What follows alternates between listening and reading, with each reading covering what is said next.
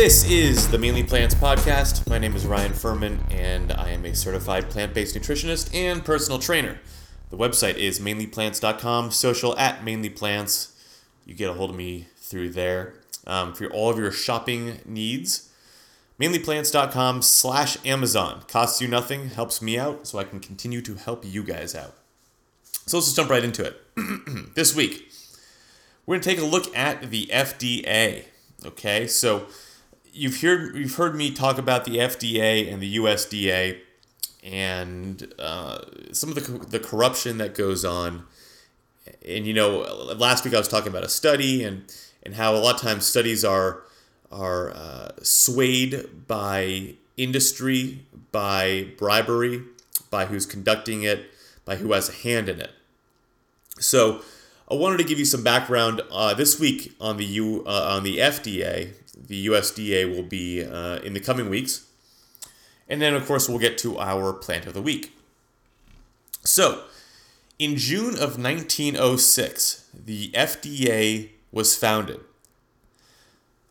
The, the F D A, you know, was it technically founded in nineteen oh six. However, its origins can be traced back to uh, the appointment of this man named Louis Caleb Beck in the patent office in eighteen forty-eight. And his appointment was to carry out chemical analyses and of agricultural products. So, you know, the the it really started before that, right? Before nineteen oh six. Uh, in fact, the Department of Agriculture inherited the job of chemical analysis in eighteen sixty-two. So eighteen forty-eight is when Uh, Louis Beck was was uh, assigned to this task of chemical analysis of agriculture products. eighteen sixty-two, Department of Ag- Agricultural Agriculture absorbs that job. Okay, now the F D A wasn't known by its current name until the nineteen thirties, when they created this this image of protecting public health. Right, that's kind of what the F D A was created for. However false it may be now. Now, in the nineteen seventies, there was this doctor, Dr. Stanislaw Brzezinski, and he found a non-toxic gene-targeting cure for cancer, for even, even severely lethal terminal cancer.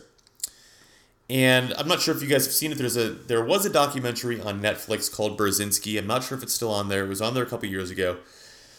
It is a great documentary about this doctor's uh, gene, not manipulation, but gene targeting cures for cancer. He has something like an eighty or ninety percent success rate, better than the success rate of Western medicine. And uh, I'm not sure if it's still on, on Netflix, but if you can find it on there, watch it. If you can't find it on there, uh, see, you know, dig a little bit, see if you can find it on Google or... Uh, or a YouTube, something like that, but it's a great movie. So this guy, Stanislaw Brzezinski, found this, basically, for lack of a better term, the cure for cancer. And the F D A spent the next thirty years burying his progress, burying his research, burying his findings by suing him nonstop, and even going as far as to raid his office and steal thousands of confidential patient files. Now, in the early nineteen eighties, G M Os kind of come around, uh, genetically modified organisms, and they are inserted by gene transfer into American crops, staple American crops, like corn, seed, uh, corn, corn, soy, cottonseed, and canola. Now, if you've seen Food Incorporated, um, you know what I'm talking about in terms of Monsanto. If you haven't seen Food Incorporated, you should. If you don't know who Monsanto is, you need to get out a little more often. But early nineteen eighties, that's kind of when G M Os really started to come about. Now, G M Os were never approved by the F D A. For nearly thirty years, Americans have been consuming crops that contain these foreign mutations of pesticide genes that kill bugs, they kill weeds, but they also kill human cells. Now, for the same thirty years, Americans have been consuming G M O, you know, uh, foods, genetically modified organism foods, that do not occur in our food naturally and would most likely never find their way into our bodies, into our digestive, digestive tracts, you know, into our blood, into our brain, into our liver, into our kidneys, into these organisms or into these uh, organs that are uh, in our bodies to cleanse us, to detoxify us. And what's more is that, like I said, these G M Os were never approved for growth, for manufacture, or for distribution or sale to the people in this country.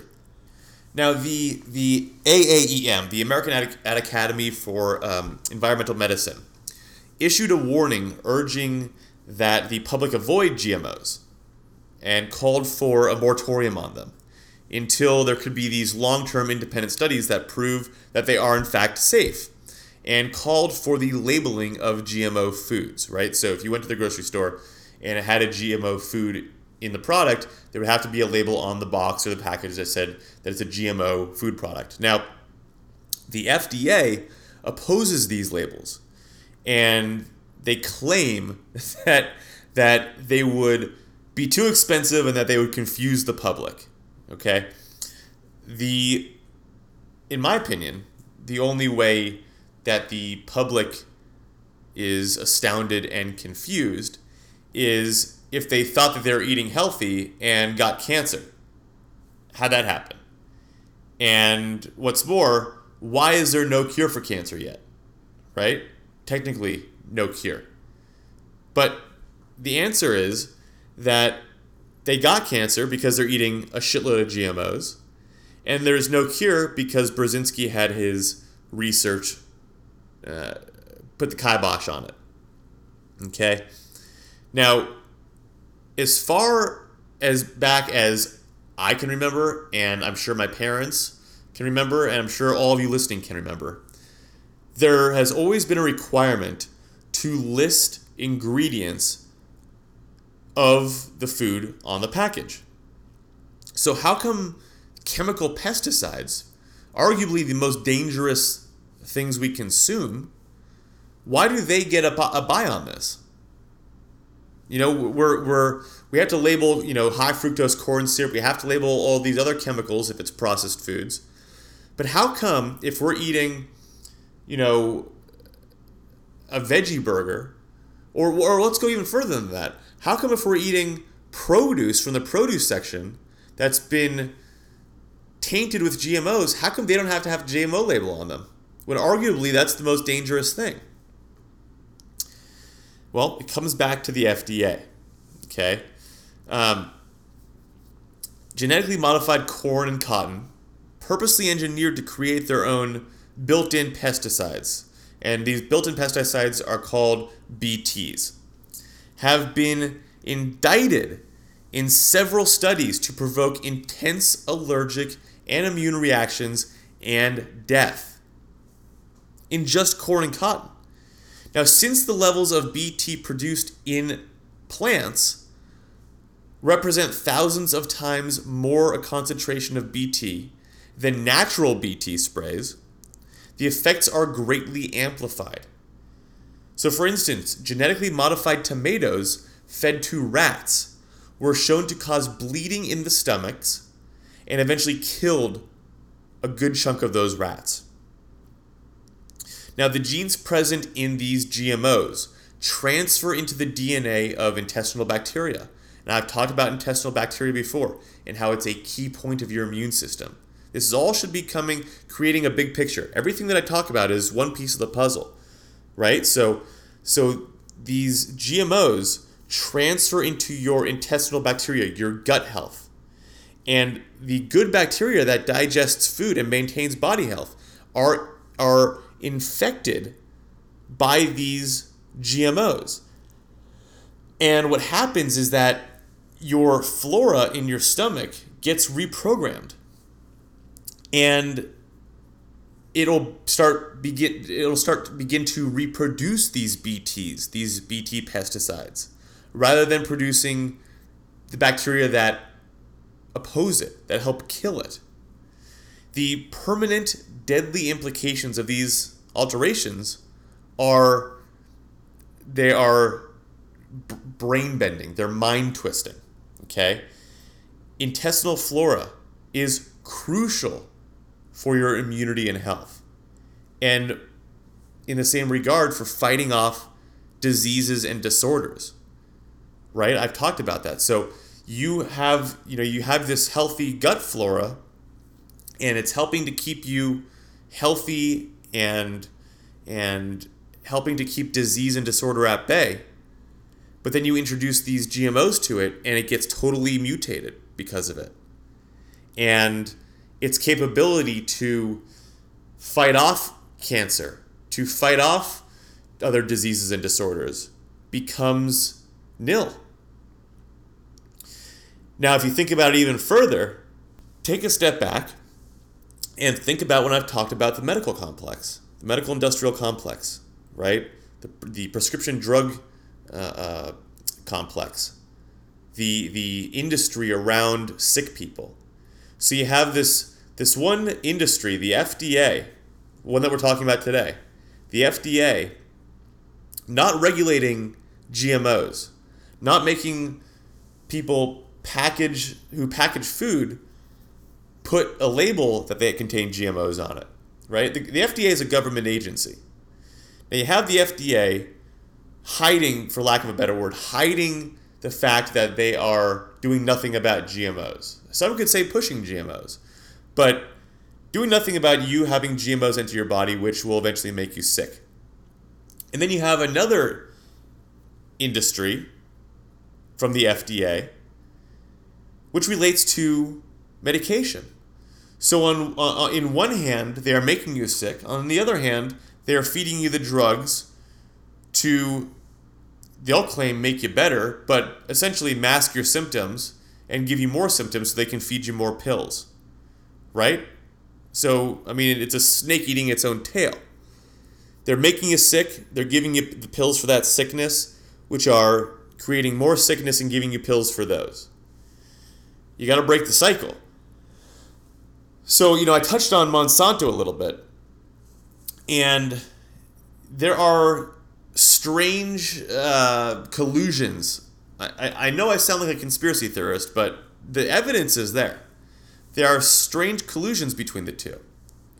Let me, for those of you who don't know about Monsanto or uh, whatever, I mean, if you've been living under a rock or just haven't done the research, let me give you a, a little bit of, of history on Monsanto, okay?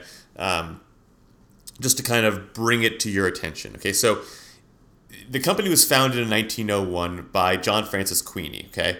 Um, and in, in originally, he started the company for chemical works, okay? So the, the first product they created was saccharin, and it was sold to Coca-Cola as an artificial as an artificial sweetener, okay?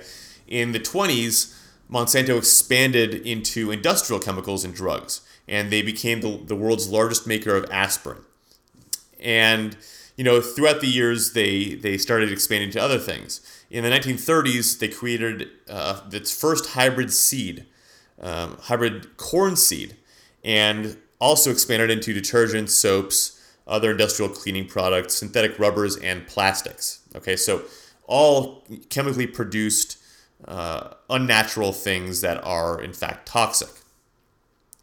Now, in the uh, I believe it was the nineteen sixties. Yeah, the nineteen sixties. In nineteen sixties, Monsanto partnered with Dow Chemical and produced this dioxin-laced chemical that you may have heard of called Agent Orange. Now, Agent Orange contaminated over three million people and left countless people dead, um, countless babies with birth defects, and countless U S military vets suffering from uh, side effects of being caught up with Agent Orange. Now, Monsanto has also partnered with I G Farben, Yeah, they're the makers of Bayer Aspirin. Okay. Um, some people don't know this, but they are also the Third Reich's chemical manufacturer that produced Zyklon B during World War Two. Now, when they partnered up together, the companies collaborated and produced aspartame, which is also another extremely deadly neurotoxin. So Monsanto has had a history over the last hundred years or so of creating chemicals. But what they also do is they create G M Os, these genetically modified uh, seeds. And the the big deal with this is, yeah, it's a hybrid seed that, you know, kills bugs and can sustain itself in different types of weather. It's basically a super seed.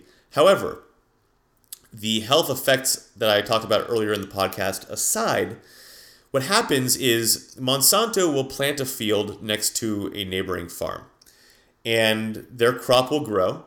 And naturally, what will happen is the winds will blow, and some of these seeds from Monsanto's fields will cross-contaminate the neighboring crops' fields, neighboring farmers' crops.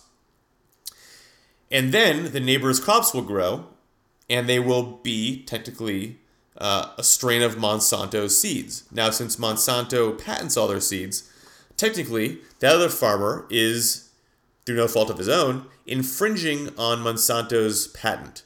And Monsanto will sue that farmer. Uh, they are a, you know, multi-billion dollar corporation, so either the farmer runs out of money in the lawsuit or just can't, uh, just can't uh, sustain himself in the courts. Monsanto will come in and take over that field as well. So basically, Monsanto is putting farmers out of business, even though farmers are doing nothing to deserve it. There's uh, there's this, this worldwide concern that eventually all seeds will G M- be G M O seeds. And, you know, at, at what point does our health come into play on that? You know, it, I mean, it already is, but on the, on the big screen, on the big stage, when are people's people going to be concerned about this? More concerned in the mainstream. So let's get back to it. The F D A and Monsanto. So Monsanto was required to submit a scientific report for this growth hormone they produced called R B G H. And they were supposed to submit this report to the F D A so that the F D A could determine if the growth hormone was safe. Well, this woman, Margaret Miller, put the report together for Monsanto. And this was in nineteen eighty-nine. And shortly before she submitted the report to the F D A, Miller quit Monsanto and was hired at the F D A. Excuse me. She was hired at the F D A. Now, her first job at the F D A, her first job was to determine whether or not to approve the report she wrote for Monsanto. So she submits the report on the behalf of Monsanto, quits, goes to the F D A, and then needs to decide if she's going to approve or deny the report that she wrote. Now, the bottom line is, of course, she approved her report. I mean, it was her report, right? So let's take a step back and think about this, right? The F D A is hiring people from the industries that they regulate. How could there not be corruption? How could there not be collusion? It, it, it it's. I mean, it would be like, it would be like, you know, the head honcho over at Ford wants to get the newest muscle car passed through, you know, the E P A. But he knows that the emissions, with the emissions of that car, there's no way, right? It's just too, it just pollutes too much. So he quits Ford, goes over to the E P A, and then approves that car. It's it's crazy. It's crazy that this is allowed to go on. It's crazy that this is perfectly legal. It's crazy that the F D A knows that what they are introducing into your food is bad for you and just simply don't care because they're making money on the back end of it. And think about it beyond that. You know, the whole reason I'm bringing this up is for you to think about this in terms of the foods that they that they say are safe. Dairy, chicken, beef, seafood, pork. I mean, all these things are cleared by the F D A. But they're not healthy for you. They will give you disease and disorder. This is all what I'm, you know, producing to you now is is just a an extreme look into that. Now, there's an article titled, quote, "Not Milk, the U S D A, Monsanto, and the U S Dairy Industry," um, written by Shay Green. Now, he's the founder and director of a group called the Armedia Institute, and it's a nonprofit research and advocacy organization focusing on farm animal issues in the United States. And he wrote, quote, that the results of the study that uh, that Miss Miller that I mentioned before wrote, the, revolt, the results of that study, in fact, were not made available to the public until nineteen ninety-eight. Now, this is that's uh, nine years after the report was written and passed. When this is when a group of Canadian scientists obtained the full documentation and completed an independent analysis of the results. Among other instances of neglect, the documents showed that the F D A had never even reviewed Monsanto's original studies, on which the approval for R B G H had been based. R B G H is that growth hormone. So in the end, the point was moot whether or not the report had contained all the original data. They didn't even look at it. Now, if the F D A didn't already seem corrupt enough, it handled this guy, Michael Taylor, the responsibility to make the decision as to whether or not R B G H-derived milk should be labeled. Okay, so we talked about G M O labeling on foods before. This is kind of in the same boat. Now, Michael Taylor, who had previously worked as a lawyer for Monsanto, was currently the executive assistant to the commissioner of the F D A. In nineteen ninety-four, Taylor ended up writing that uh, R B G H, the, the labeling guidelines for R B G H, prohibit the dairy industry from stating that the product either contain or are free from R B G H. I'll say that again. In nineteen ninety-four, this is, so the original study was done in nineteen eighty-nine. Now it's nineteen ninety-four, and this guy, Michael Taylor, is prohibiting the dairy industry from stating that their products are free from R B G H. Now, even worse, to keep R B G H milk from being, you know, stigmatized, quote unquote, in the marketplace, the F D A ruled that the labels of non-R B G H products must state that there is no difference between R B G H and the natural hormone. So, I mean, that's obviously fucking bananas because, because it's a growth hormone, right? And growth hormones have been shown to cause severe complications in people, ranging from uh, development issues to cancer. So to say that there's no difference between this growth hormone R B G H and the natural hormone um, is is unbelievable in my mind. It's It's such corruption at such a high level that this is a government agency playing around with people's lives. And and in my humble opinion, you know, I think that they are, by and large, they don't care. They are, and it goes beyond not caring. They are they are happy that we get sick because sick people means more money for them because they regulate the drugs that, that we have to take. So I hope this shed a little bit of light. I mean, this is just this is just a sliver of the corruption in the F D A. And I hope that it sheds a little light. So the next time that, you know, you see something that the F D A recommends that you have to stop and think and say, huh? Um, maybe you will think twice before you consume it. Also, it shows the importance to eat as many whole food, plant-based items that you can, organic. Okay, so listen, if you are making the switch from eating a lot of meat, dairy, and, and animal products to a whole food plant-based diet and, you know, trying to find organic versions of everything is stressing you out, listen, just just do what you can at first. So it's it's a it's a process, right? At first, you, you eat shit that is not good for you, and then you switch to whole food plant-based, and then you go from whole food plant-based to specifically organic whole food plant-based. Now, in the coming weeks, like I said, I will be talking about the U S D A and their corruption. And if you thought that the F D A was bad, uh, you're going to be blown away by the U S D A, the U S Department of Agriculture. Now, as promised, the veggie of the week.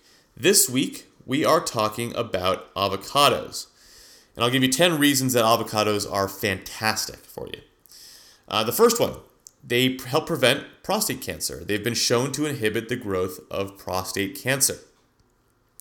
Funny fact, uh, avocado, I believe, is an old either Incan or Mayan word for testicles. Uh, so enjoy that the next time you dig into one. Uh, an avocado, not a testicle. Uh, number two, oral cancer defense. Now, research has shown that certain compounds in avocados are able to seek out precancerous and cancerous oral cancer cells and destroy them without harming healthy cells in the mouth. It's pretty astounding as well. Number three, breast cancer protection. Avocado, like olive oil, is high in oleic acid, which has been shown to prevent breast cancer in numerous studies. Number four, eye health. Avocados have more of the carotenoid lutein than any other commonly consumed fruit.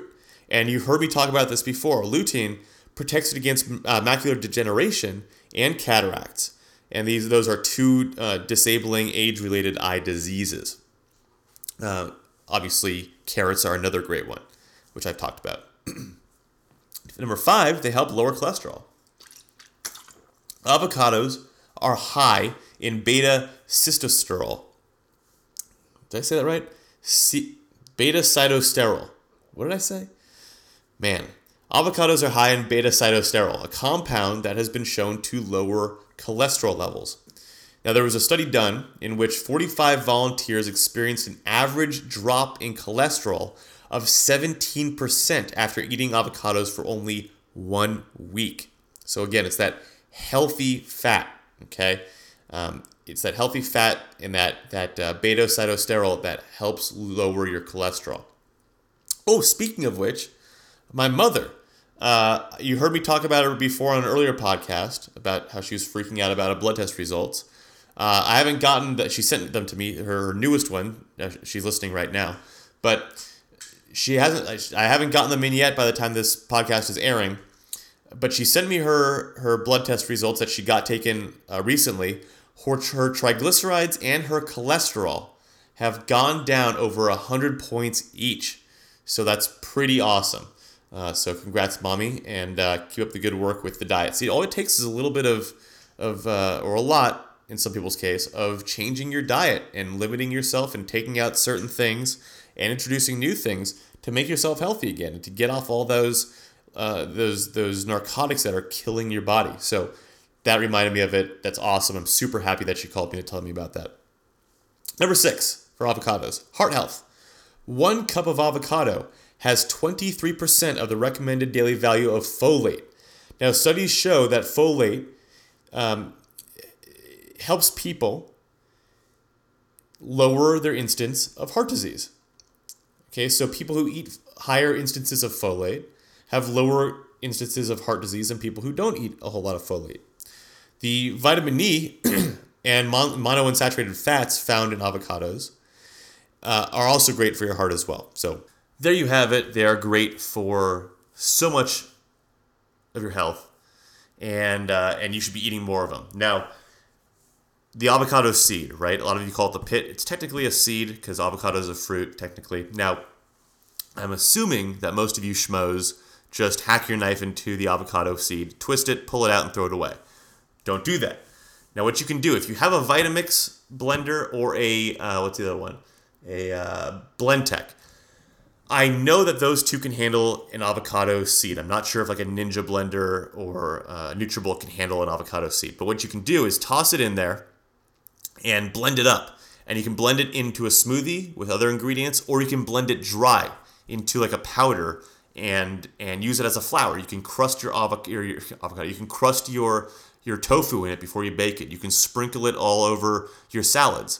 It's safe to eat. It's safe to drink. It contains a massive amount of fiber, antioxidants, antioxidants, and a host of other uh, of other nutrients. It's a very dense source of all these great nutrients that you're just throwing away. Now, if you don't have a Vitamix or a Blendtec blender, don't worry.